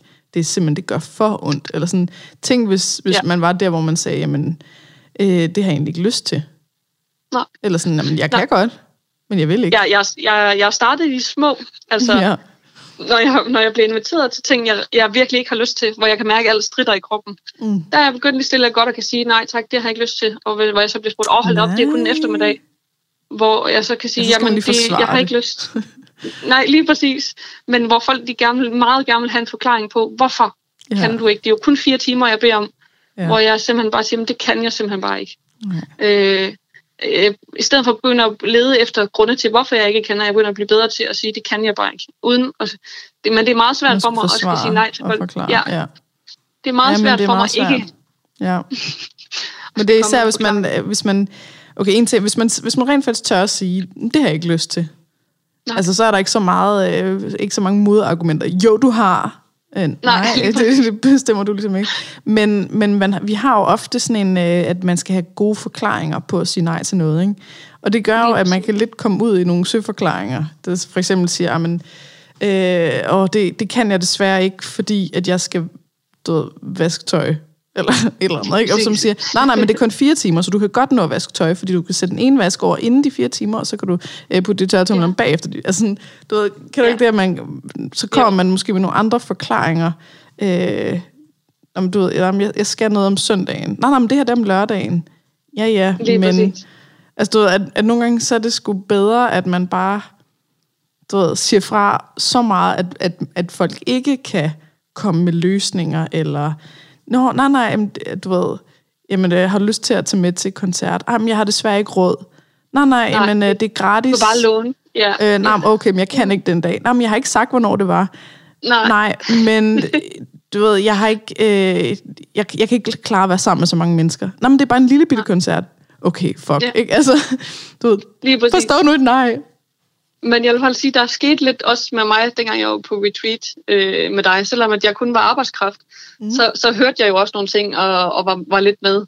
Øh, og der kan jeg huske, at jeg siger på et tidspunkt, øh, du beder mig om at komme med et eksempel, hvor jeg siger, jamen jeg kan meget nemt sige, at øh, for eksempel hvis det er min mand eller mig, hvor, altså, jeg skal lige høre min mand om, om det passer. Mm. Øh, hvor, hvor du, der provokerede du mig lidt, og jeg kan også mærke, jeg kan også kan huske dengang, der blev jeg voldsomt provokeret, fordi at du sagde, jamen så, så giver du jo igen lidt en undskyldning, at du ved at sige, at du skal bare lige spørge din mand først, om det passer ind, så er det lidt en måde at lige, sådan, lige at, at, at få folk lige sådan lidt i venteposition, og så har du lige tid til at kan sige nej. I stedet for bare at sige, hvis du kan mærke, at du virkelig ikke har lyst, så sig, du ikke har lyst. Mm. Øh, og der kan jeg huske, dengang, der, der var det noget, der det provokerede mig voldsomt, fordi det, jeg, kunne, jeg kunne slet ikke sige nej. Mm. Hvor det sidste år, halvanden her, der vil jeg sige, der, jeg arbejdede med det, og i starten, der var det svært. Det blev færre og færre undskyldninger, og, øh, men, men det er begyndt at komme så dertil nu med de små, at jeg godt kan sige, jamen det kan jeg ikke, eller det vil jeg ikke. Mm. Øh, så det, det har også rykket noget i mig, det der med netop, at man også lige nogle gange bliver konfronteret med, at jamen, når du siger sådan her, ved du så godt, hvordan det lyder på andre. For så lyder det lidt som om, jeg vil gerne, hvis det passer ind. Yeah. I stedet for, at du måske bare får sagt, jamen det har jeg virkelig ikke lyst til. Ja, og det, altså jeg, nu kan jeg ikke lige øh, genkende mig selv sige lige præcis Nej. de ting, du siger, men, men du, det er i hvert fald det, du har fået med, og det er jo fint, det er jo det, det du skal bruge. Lige præcis. Men, øh, men jeg, har, jeg siger generelt, at man, det der med at købe sig noget tid, at det er, en, det er en god ting, og det kunne godt være at sige, jeg skal lige høre min mand, eller jeg skal lige tjekke kalenderen, ja. eller det finder lige ud af, eller jeg vender lige tilbage. At det er sådan en, ja. en måde at, øh, at få givet, at købe noget tid, så man kan mærke efter, at det her egentlig noget, jeg har lyst til, i stedet for at ja. sige ja per automatik. Ja, ja, selvfølgelig. Eller øh, ja, ja, hvis jeg kan, så vil jeg gerne. Eller, øhm, ja. Men samtidig, så, så kan der også være... Øh, nu, ja, nu glemte jeg lige vil sige. Men øh, ja, jeg tror, jeg, det, tror, jeg, jeg, tror, jeg gerne, tror heller ikke... Man må gerne sige, at jeg lige skal snakke med min... Nej, det, det jeg ja. mente jo, det var, at, at hvis man... Øh, det jeg nok har ment, da jeg sagde det, var, at hvis man lægger det op til nogle andre... Altså for eksempel, hvis du så spørger din mand, og han ja. siger ja, at du så siger, ja. jamen så er jeg jo nødt til at tage afsted. Jamen jeg fordi tror, jeg, jeg tror egentlig også... Her. Agtig. Jeg tror egentlig også mere, at det var fordi, for mig der var det blevet sådan en evig undskyldning, at jeg mm. altid brugte min mand. For netop fordi, at jeg måske det der med at være i forskellige processer, i starten der siger man måske bare ja, mm. senere så, så køber man sig lidt tid. Men at jeg, jeg tror, grund til, at du sagde det til mig, det var netop, fordi jeg hang lidt fast i den der med altid at bruge altid prøve at købe mig tid, selvom jeg faktisk godt vidste, at det her det vil jeg virkelig, virkelig ikke. Mm. Hvor jeg tror, dit eksempel, det er, netop, det bare netop det her med, at hvis du er 100% sikker på, at det her det vil du ikke, mm. så, så er det bedre for det sagt, end at udskyde den til at skal sige det senere. Altså netop det her med, at jamen, nu, hvis man han så sagde, jamen det kan du godt. Mm. Og hvis du bare alt strider ind i dig, jamen så ja. får det sagt. Øh, Jamen, det har jeg også. Der, jeg havde en klient øh, for noget tid siden, som, hvor det var sådan noget, øh, noget med at bytte vagter. Ja. Hvor at, øh, at, at, så hendes forslag til, da hun kom til at tage alt for mange vagter, og det var fordi hun følte, hun ikke kunne sige nej til andre, og hvis de andre så øh, spurgte hende, hey, vil du tage den her vagt? Så, øh, så prøvede vi ligesom okay, hvad er det så, du kan svare her? Jamen, det kunne ja. være, øh, uh, helst ikke, øh, kan du finde nogle andre? Og så sagde ja. jeg, okay, men hvad hvis personen så siger nej? Ja. Altså hvis man siger sådan, uh, ah, det er oh, helst ikke, øhm, øh, kan, du, kan du prøve at finde en anden? Og siger nej, ja. alle de andre siger nej. Nå. Ja. Ikke, altså det skal ikke være op til øh, nogle andre, eller nogle omstændigheder, eller sådan. Lige præcis. Det, det handler om at tage magten tilbage til en selv, og sige, men det er fuldstændig ligegyldigt, om, om der er andre, der kan, ej, det er ikke mit ansvar, at tage den her vagt, som Nej, lige med, eller hvilken Og jeg tror nemlig, det var nøjagtigt det samme, du mente gang. Det var netop det der med, at jeg brugte altid andre som undskyldninger, eller andre som øh, sådan lige en mulighed for lige at sådan, kunne sige nej på en pæn måde. Mm. Og det der med rent faktisk bare at give udtryk for ens egen behov, at, at det er ikke så skide farligt, eller, så, eller forbudt på nogen måde. mm. Ja, og man må altså også godt, nu ved jeg godt, at nu siger noget, der kan provokere en masse, men man må altså også godt lyve. Ja. altså hvis man virkelig ikke kan sige sandheden til, hvorfor man ikke har lyst, eller altså, fordi, altså du hvis man bliver inviteret til en fødselsdag, har du, øh, vil du med til min fødselsdag? Nej, det har jeg ikke lyst til. Hvorfor ikke? Fordi jeg ikke kan lide dig. Altså du ved, du ved, nogle gange så kan man sgu bare ikke være helt ærlig, vel? Men Nej. så er det også okay, at man finder på en lille hvid løgn. Ja. Altså hvis man ikke kan det andet. Men måske så skulle man arbejde sig hen imod, at kunne, øh, du ved, altså man må godt sige, jamen det, nej, mine smerter er for høje, og egentlig så har du ikke nogen smerter. Eller sådan. Men, men måske så skulle man arbejde sig hen imod at blive mere ærlig. Og nogle gange ja. så hjælper det jo også at være ærlig omkring, hvad der er, modstanden er i. Lige altså, så hvis det er den der koncert, jeg lige snakkede om før, jamen så, øh, hvis jeg bliver spurgt, om jeg er med til en koncert, så med det samme, så har jeg en modstand. Og det vil sige, ja. at jeg bare prøver at, at komme ud af det. Nå, nej, øh, ikke? Men hvis jeg nu ja. siger, hmm, der er noget med koncerter, jeg har en eller anden modstand ja. på, men jeg ved sgu ikke helt, hvad det er. Så lige nu, jeg har, jeg har egentlig lyst til at sige nej, men jeg har også lyst til lige at undersøge, hvad det handler om. Og så kan det ja. være, at jeg finder ud af, gud, jamen det er fordi, at jeg, øh, jeg kan faktisk ikke så godt lide at være sådan indelukket med rigtig mange mennesker. Nej. Og så, hvis, hvis det er det, jamen, og vi finder ud af, at det her det er en udendørskoncert, og der er, altså, at, jeg, at vi bare kan stå du ved, et sted, hvor der ikke er mange mennesker, eller at du ved, jamen, øh, vi, vi kan bare gå hen og se, hvad det er, og hvis vi ikke gider det, så tager vi bare et andet sted hen. Så bliver det pludselig, at jeg kan mærke, at det er faktisk noget, jeg gerne vil. Altså nogle gange så kan det jo det der med at være helt ærlig over for sig selv, også hvis man ikke selv ved, hvad det er, der foregår. At det så kan det hjælpe præcis. til, at man rent faktisk fællesskab finder ud af, hvad handler det om. Og så kan det være, at man ja. ender med at sige, nej, det vil jeg ikke, eller ja, så vil jeg gerne den der del, eller hvad det nu kan være, ikke? Lige præcis. Ja. Og det var nok også lidt det, jeg kom frem til med, med, med det her med at tage ud og lave store arrangementer osv. Det, det kan man nok ikke mere. Nej. Øh, så derfor skal jeg heller ikke finde undskyldning på, hvorfor jeg kan. Jeg, jeg, jeg var ærlig at sige, det kan jeg ikke længere. Min, min krop kan simpelthen ikke holde til det. Og, og der kom ikke, jeg fortalte ikke mere, og jeg kom ikke mm. flere undskyldninger eller flere ting. Og det sjove er, at der blev jo egentlig taget rigtig godt imod det, og, og fik at vide, jamen det skulle jeg da bare have sagt noget før. Hvor det er sådan lidt sådan sjov, når man går og forventer og er så bange for, hvordan folk de modtager det, at man, uh, at hele verden falder sammen og så videre, og så finder man noget, okay, det, det gjorde den så faktisk ikke. Nej. Men det, men det kan også godt, altså der kan også godt komme den forventede reaktion. Så når man ja. siger nej, så skal, at folk lige skal vende sig til det. Ja. Så hvis man altid er den, der øh, du ved, hoster festen, eller altid er den, der melder sig frivilligt til det ene eller andet, og så videre, ligesom ja. du sagde, øh, jeg er altid den, der hjælper med flytningen, jamen så, ja. så første gang man siger, nej, det vil jeg faktisk ikke, så kan der godt komme en reaktion, der siger, øh, hvad? Jamen, ja. det, men det plejer du jo. Okay, hvad, hvad skal jeg så? Eller ja. sådan, ikke? Men, Hvor der skal man virkelig være, være god til at holde fast og sige, jamen det er ikke mit problem. Lige præcis. Men det er også det, jeg tror, der er nogen... Det. nej. Det er også det, jeg tror, nogle af de venskaber, de er rådet på. Det, ja. er, det er nogle af de nye nejer. Og det er en reaktion på, at jeg lige pludselig ikke er den, som jeg plejer at være, eller at, at jeg ikke forventes, at jeg bare gør det samme, som jeg plejer at gøre. Mm. Øh, det tror jeg har været svært for nogen, at jeg begynder at sige nej. Ja, og der, der, skal man jo, der må man holde fast, indtil at folk de har vendet sig til det. Og om ja. de så siger, jamen, så gider jeg ikke være sammen med dig mere, eller om de siger, okay, så accepterer jeg den her nye dig, eller sådan. Det ja. er jo sådan set øh, i virkeligheden ligegyldigt. Det kan jo rigtig hårdt, at der er nogen, der vælger ind fra osv., men, men det er jo sådan set okay, at det er hårdt. Fordi det handler om at passe på sig selv, ikke? Ja, og så er der kommet mere tid til dem, som der virkelig er der. Ja. Øh, det er der en ting, jeg har fundet ud af, at dem, som man mere eller mindre kun var der for at hjælpe, hvor der ikke kom så meget den anden vej, efter mm. de ikke er der mere, så er der sjovt nok meget mere plads ja. til, til dem, hvor der går begge veje. så alle dem, der har drænet dig, og ikke Lige givet noget igen. Lige Jamen, der er, så er det da klart, der kommer lidt mere overskud. Ja. Men du må jo gerne sige fra os selv, om, om dine smerter øh, ikke er der, eller at din krop godt vil kunne holde til det. Og, og det, det, også, det, er den, det er den proces, jeg er på vej ind i. Du er, ja. det er ja. det her med, at der ikke skal være en grund. Ja. At et nej er okay, fordi det er bare et nej. Ja.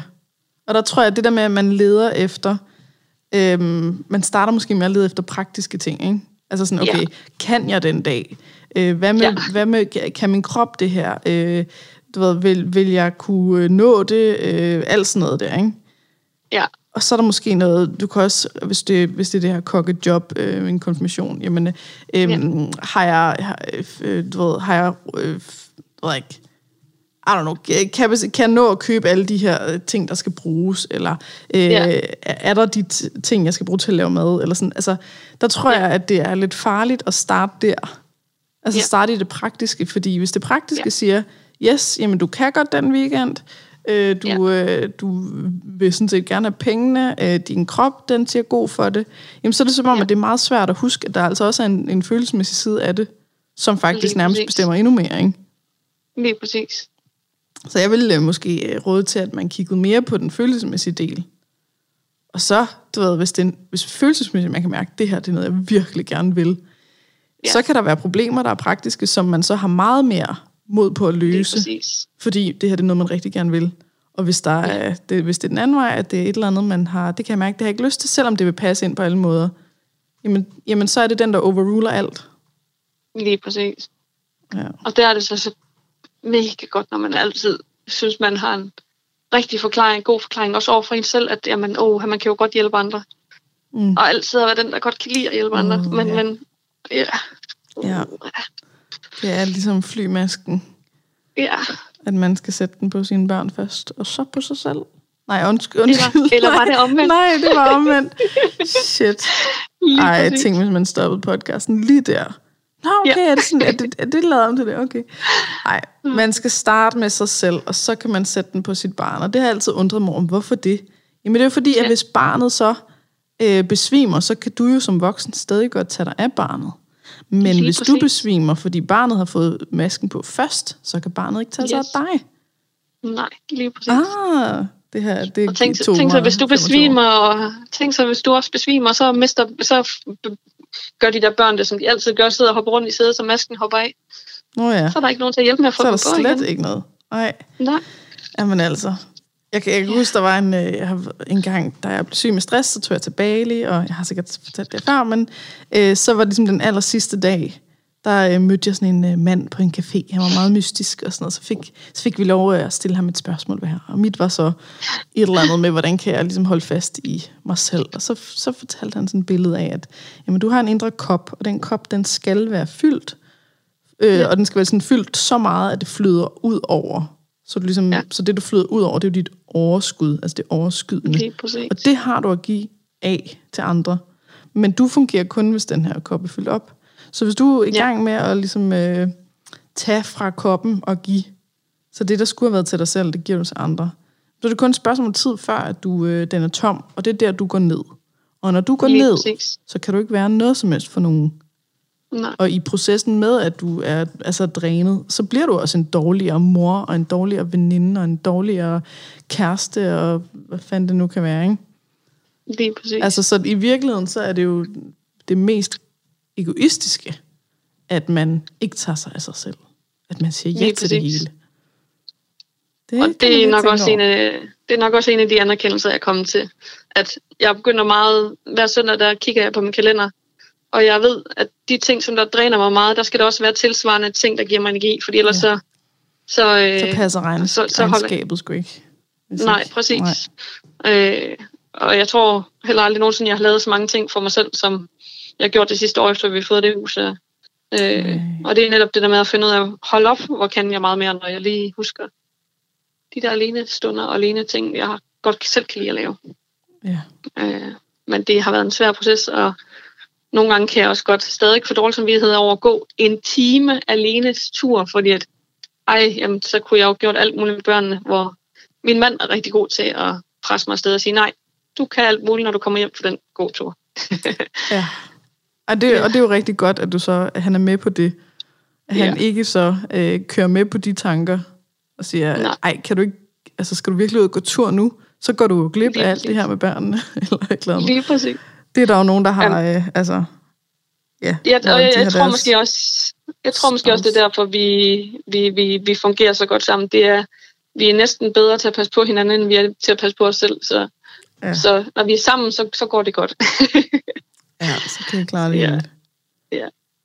Ja, men der, det skal man jo så, hvis man ikke har sådan en... Altså hvis man enten præcis. er single, eller man, øh, man har en mand eller kone, hvis man er mand, der lytter med, øh, ja. som måske er på den anden måde og øh, prikker til den der dårlige samvittighed, så det er jo der, der skal siges fra. 100%. Sige, ved du hvad, når, når jeg står i den her situation, og faktisk virkelig har brug for øh, at ligge mig til en lur, eller øh, at komme ja. væk fra det hele, fra børnene, eller hvad end det nu kan være, og du så siger, altså gå med på de her tanker af, ah, ah er det nu også ja. nødvendigt? Er det nu ikke egoistisk? Og øh, har du ikke, øh, du ved, været nok væk, eller hvad det kan være? At man ja. så skal sige fra der. Lige præcis. Det er så nemt for mig at sige, at jeg har ikke børn. Nej. så, ja, der er nogen, der bliver irriteret på. Men øh, ja, men det, det, børnene de kan også hjælpe til, at man ligesom siger, okay, jeg bliver en lortemor, hvis jeg øh, hele tiden øh, skal være sammen med dem, eller hvis jeg aldrig nogensinde må øh, gøre noget, jeg synes er fedt, eller hvad ja. det kan være, ikke? Det kan jo hjælpe der. Men man må også gerne, præcis. selvom der ikke er øh, nogen børn. Selvom der ikke er nogen som helst skyldig grund, bare præcis. fordi man skal have sig selv i sin... Ja, det var sgu også en stor erkendelse for mig i alt det her øh, stressende øh, livsstilshus-projekt, øh, Red Verden, halløj. Ja. det var bare sådan, okay, når jeg ikke kan sove om natten, og, øh, og jeg er fuldstændig øh, tyndsligt, og at jeg ikke kan finde ud af noget som helst, men ja. hvem er det så lige, jeg synes, jeg hjælper? Det er lige præcis. Så er jeg blevet sådan, øh, nu holder jeg for eksempel påskeferie, ikke? Jeg laver ja. ikke en skid. Jeg øh, hygger mig, og øh, jeg laver ikke, jeg poster ikke rigtig så meget, og nu sidder jeg så godt nok lige og laver en podcast med dig, ikke? men det var fordi, det lige helt passede sammen. Men, altså, sådan, ja. Det var ikke fordi, jeg tænkte, om nu skal jeg altså også have lavet en podcast. Det var fordi, jeg bare tænkte, ej, jeg har vildt meget lyst til at snakke med dig, og det irriterer mig, at hvis du havde sagt det her for, havde du sagt det her for halvandet år siden, så havde jeg ikke troet på dig. Fordi da jeg mødte dig for halvandet år siden, der havde du ikke holdt ferie i tre år. Øh, så, så dengang, der tror jeg måske ikke helt, jeg havde troet på, hvis du havde sagt til mig, om halvandet år, så tager jeg sgu lige en uges påskeferie. Så tror Ej, jeg, jeg sagt, det... ja, ja, den er god med dig. men det, er, det har sgu også kommet i, i, i taper. Altså, ja. det har sgu ikke lige været en hel uge til at starte, men det har været sådan noget, okay, øh, jeg må godt lige holde fri den her time, den her aften. altså, det har været helt nede i sådan noget der, ikke? Hvor jeg sidst tænker, okay, hvad fanden, jeg er jo totalt styret af, at nu det, nu det ikke, øh, det er ikke sådan arbejdsstress, der, der er udefra, at der er en chef, der står og siger, at jeg skal. Det, nu er det sådan Nej. et eller andet indenfra, der siger, du er et dårligt menneske, hvis du ikke hjælper mennesker. Ej, nu, ja. du ved, så det, det går sgu ikke. Så har jeg Nej. det jo ikke godt. Nej. Så øh, ja, det, jeg tror, det, det er sgu svært for alle. Og jeg tror yeah. virkelig, det handler om at, øh, at prøve at finde sin egne sådan, øh, blind spots, eller sådan, hvor er det, jeg kommer til at overtale mig selv til at sige ja til noget, jeg ikke har lyst til, eller ja. føler mig tvunget til det ene eller det, det, det tror jeg måske også er en af de ting, der har fascineret mig mest. Det er det der med, at du tit, øh, hvis der er et eller andet, der irriterer dig, eller en person, der irriterer dig, eller en situation, der irriterer dig, så øh, det der med at dykke ned i, hvad er det, der trigger mig lige nu? Hvorfor mm. er det, jeg reagerer, som jeg gør? Det, der, det har jeg lært rigtig meget af i mit eget liv. Det der med at kigge på, når jeg bliver rigtig sur på en medstuderende eller et, et eller andet. Hvad er det lige præcis, hun trigger i mig lige nu? Mm. Øh, hold kæft, hvor kan man virkelig lære meget, hvis man tør at gå ind i nogle af de der ting, hvor man ja. Normalt bare ikke vil gøre det. ja, men, men Fordi, det, det er sgu ikke noget, man gør sig selv. Nej. Fordi det er ikke rart. Altså, man, det er, det man er nødt til at indse, at man har nogle sider, der virkelig er nederen. Ja. Eller nogle, øh, hvad hedder det, hedder det mørke sider? Nej, skyggesider. Sky, skyggesider, der var lige den. præcis. Ja. Og der må man øh, møde det fuldstændig øh, udømmende og ligesom sige, aha, okay. Lige præcis. Og der har jeg sygt mange øh, fordomme over for folk, og jeg har øh, alt muligt, hvor jeg synes, at folk de Altså, hvor jeg virkelig har kort lunde, eller sådan, bare, bare yeah. du ved, så hvis jeg følger nogen på Instagram, og det har, det har jeg sagt for år tilbage, det her også, og jeg er stadig ikke blevet bedre til det, men hvis jeg følger Nej. nogen på Instagram, og så de laver en post, hvor jeg ikke er enig, yeah. så bliver jeg bare sådan, yeah. ej, jeg troede lige, at du ja. var en af de nice mennesker. Du var og det er dem, så hyklerisk, jeg... fordi jeg, at jeg, sådan, ja. jeg synes, det er så talende, at folk gør det over for mig. Ikke? Det er ja. simpelthen så dobbeltmoralsk. Ja. Jeg prøver. Ja. Men det er jo tidligere erfaringer og ting og sager, der gør, at man, man ser det gennem et bestemt ja. glas. Gennem ah, men det er så plat. Altså, det er simpelthen så plat, at jeg snakker om, du ved, at være lidt mere rummelig og sådan noget, og så er jeg bare totalt uh, urummelig selv. Men stadigvæk, bare det der med ærligt at turde sige højt, der, der er et eller andet her, der, der trigger mig. Det synes jeg, det synes jeg fandme ikke, det er urummeligt. Det er, det er del med det er del med et hårdt arbejde. Der er mange, der aldrig nogensinde når der til, at de, de kigger på, hvad det er, der trigger dem. Altså, de bare bruger et helt liv på at bare ignorere alting. Øh, det, er det, jeg, det, er det, det er nok det, jeg synes, der er mest fascinerende. Det er netop det der med, at du går ind i processen, i stedet for bare at gå videre. Der er forskel på, at man godt kan se, okay, her har jeg en skyggeside, der trigger et eller andet, der er noget, der her burde jeg måske ikke reagere så voldsomt. Men at gå ind i det, i stedet for bare at gå videre og sige, nej, der fejler jeg fejler ikke noget. Du er sød. tak. Nu skal det her ikke blive uh, ananas i egen juice. Ej, oh, så har jeg lige tilfældigvis valgt dig, og uh, husk nu, du skulle sige noget sødt om mig. Nej, det tror jeg sgu ikke.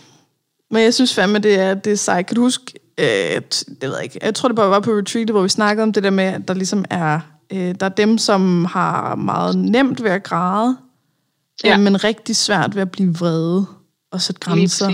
Og så er der dem, som har meget nemmere ved at blive vrede, men som absolut ja. ikke kan græde. Oh, og der kunne jeg sådan ret godt sætte dig i den sidste kategori, og mig i den første ja. kategori. Ja. Og der, ja. det lyder som om, du er ved at øh, åbne op for den der sårbare side. Lige præcis. Den naturgrad. Uh, det er ikke grad. Uh, det er ikke grad, nej. Fy for satan. Og det er en af de ting, jeg faktisk har hjulpet mig allermest, det var det der med, du, du, du spurgte mig faktisk på retreatet, hvad er det, den der vrede, den gør? Hvor jeg, hvor jeg, jeg fik sagt noget, som der har, har ramt mig rigtig meget, og tænkt rigtig meget siden. Det er, min vrede, det er jo min tårer. Mm. Og da jeg fik sagt det til min familie, min far har altid været meget efter mig sagt, du skælder din mand så meget ud, og du er så sur på ham hele tiden. Hvor det er rigtig tit, for når jeg var træt, havde smerter, eller der var et eller andet, der gik mig på, så var det, jeg blev vred. Mm. Og da jeg fik sagt til min far, at de der vrede, det er, ikke, det er ikke fordi, jeg er sur på min mand. Det er bare ofte ham, der går ud over, fordi jeg ved, at han kan tåle det.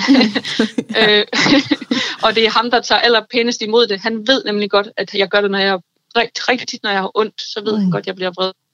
Øh, og da jeg fik fortalt min far, at min vrede, det er min tårer, så skete der et eller andet også i vores forhold til hinanden, fordi han fandt ud af, okay, jeg var måske ikke så sur og vred hele tiden, som han gik og troede. Øh, men at det måske rent faktisk var fordi, der var, at jeg ikke havde det så godt, at jeg enten var ked af det, eller jeg havde ondt. Mm. Øh, så for første gang i mange, mange, mange, mange år fik jeg ikke at vide, skille ud over, hvad jeg gjorde, men i stedet for blev jeg spurgt om, hvordan har du det? Ej. Det, og det var jo det ikke var, sket, hvis ikke du havde åbnet op for det. Præcis, men også fået sagt ord på de der, hvad er det, den der vrede, det er? Ja.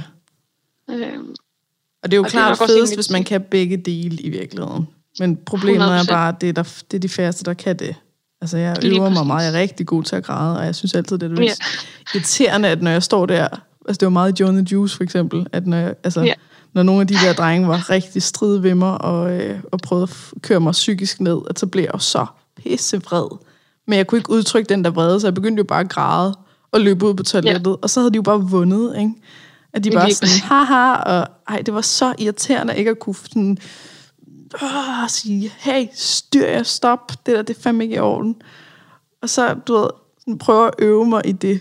Men så møder jeg sådan som dig, som, hvor det er helt omvendt. Altså, du kan sgu godt sige, ej, ved du hvad, det der, det, nej. Og så, yes, og brrr, sådan den der kraftige vrede af, hvis nogen de fucker med, med dig eller din øh, kære, så øh, skal du fandme nok øh, kæmpe, ikke?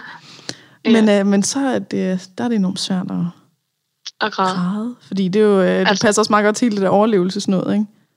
Helt Altså, sikkert. der må man bare ikke vise svagtegn, eller svagtegn, svaghed. Det er, Nej. det er græde jo desværre blevet øh, opfattet som i lang tid. Ja. Det er, Altså nu, jeg kan, jeg kan jo mærke, der er sket et ryg, fordi da jeg mistede min storebror, der græd jeg ikke et år. Nu mistede jeg jo desværre min far her for 14 dage siden, og der er der, jeg har da grædt mere i, jeg har grædt mere, end jeg gjorde, jeg har gjort de andre gange, jeg har mistet. Yes, Så der begynder at ske lidt, sådan.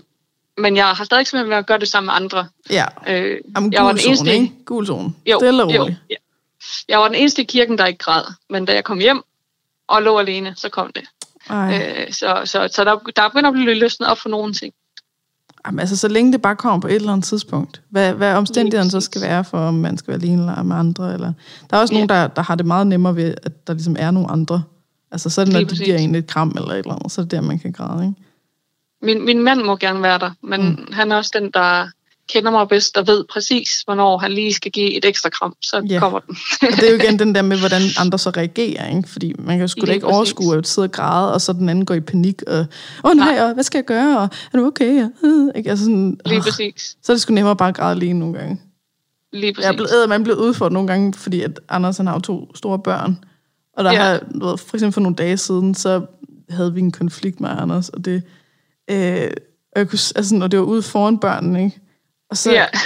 og jeg kunne bare mærke, at tårerne pressede sig på, og, Ja.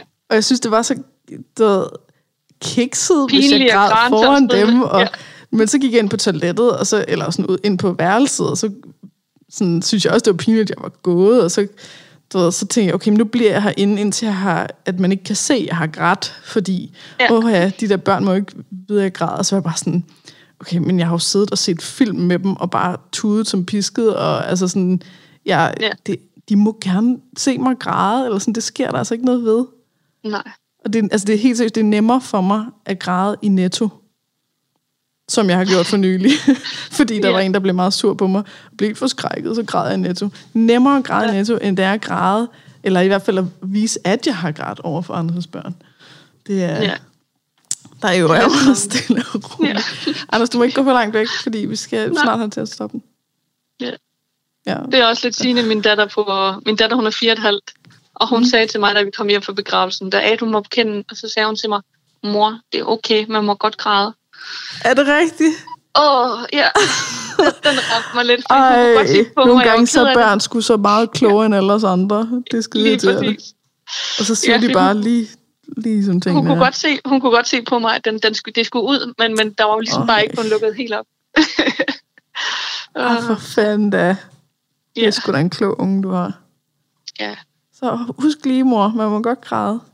ja, men det har jeg jo sagt til hende så mange gange, når hun bliver ked af det. Man må godt græde. Ej, det sgu, Åh. øh, det er sgu godt, det lige kan give det igen. Ja. Gang Man får tit den der opdragelse tilbage igen. Ja, De kan lære en med. ja. Ja. Det, det er jo godt, når man ikke selv kan finde ud af at sige til, til sig selv. Sådan, Lige "Hov, præcis. Øh, Katrine, det, det er okay, du må gerne græde. Ja. Det er lidt svært. ja. Vi skal embrace det. Det er sgu, Ja. øh, det er sgu så lækkert, når man så har grædt.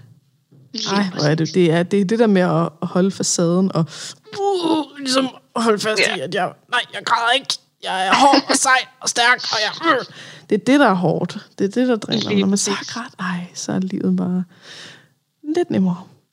Og man har det også bare så godt, efter man er grædt. Ja, det har man nemlig. Man har det også godt, efter man har været vred og ligesom afreageret Ja, ja. og sagt fra. Og sådan, noget, ikke? Men øh, ja, så alle dem, der lytter med, så tænk lige om, øh, er du den ene eller den anden af de her to? Ja. Og hvad er det, man så skal øve sig på? Lige præcis. Ja, men stille og roligt. Ja. Åh, det var dejligt at snakke med dig, Karia. I lige måde. Og fedt, at øh, det lige kunne blive til en podcast også. Jeg kunne lige så godt bare Ja. have, have ringet jo. Lige præcis. Og jeg glæder mig helt vildt meget til, at, øh, at jeg skal op og sove hos dig, når jeg skal holde foredrag ja. i Fredericia en gang. Når det der corona en gang. Corona shit. Ja, når det engang er overstået. Så ja. kommer jeg op til dig. Og det kunne også godt være, at vi skulle lave en eller anden øh, workshop eller sådan noget, når du har de der lækre, øh, det lækre meget plads, masser af plads. og et lokale til det. Det må ja. vi se på, hvad fremtiden bringer. Lige præcis. Men tak, ja. fordi at øh, du vil være med i min podcast. Det var så let. Og øh, jeg håber, at, øh, at du øh, kører videre på det her med at øh, græde og øh, ture sin ej og ture og vise sårbarhed. Ja. Øhm, ja, og så glæder jeg mig bare rigtig meget til, at øh, vi ses igen. Ja. På et tidspunkt. Yes. Kan du tak have det godt og øh, hygge dig og øh, hils din øh, mand, selvom han ikke aner, hvem jeg er? Det gør han. Nå. No. Han lytter også med. Er det rigtigt? Fedt. Han, lytter, han, han har lyttet til de fleste af dine podcast. Han er Nej. den, der går og skriger af grinen, hver gang du siger noget på vers. Nå, fedt. Ej, ham glæder jeg mig også her til at møde. Hun er, så, hun er så dejlig forfriskende. Ja, han, men han er også en, man, vi, vi plejer at have en on, ongoing joke hjemme hos os, der hedder, han er ikke til pæn bro. Han er ikke en, man tager Nej. med ud til finfester. Nej, det er øh, Anders sgu heller ikke. Måske skulle jeg tage Anders med, når... Øh Oh, ja, det ja, Andersen sidder ved siden af mig og kigger helt mærkeligt på mig nu. I'm talking uh, shit about you, honey. Yeah. Nå, ja, vi ses, Karina. Tak fordi du var med. Ja, vi gør. Hej, hej. Hej. Tak fordi at du lyttede med så langt. Som sagt, så hvis du har lyst til at støtte den her podcast, så gå ind på tier.dk, det er titaler.dk, og søg på Perfekt Uperfekt. Der skal du registrere dine betalingsoplysninger en gang, og så kan du vælge for eksempel at give en tier per episode, der udkommer i fremtiden. Der er også et link i beskrivelsen, hvis det er nemmere. Og hvis du gerne vil vide mere om mine foredrag og online foredrag og kognitiv kostvejledning osv., så gå ind på katrinegissiker.dk. Igen, tak fordi du lytter med.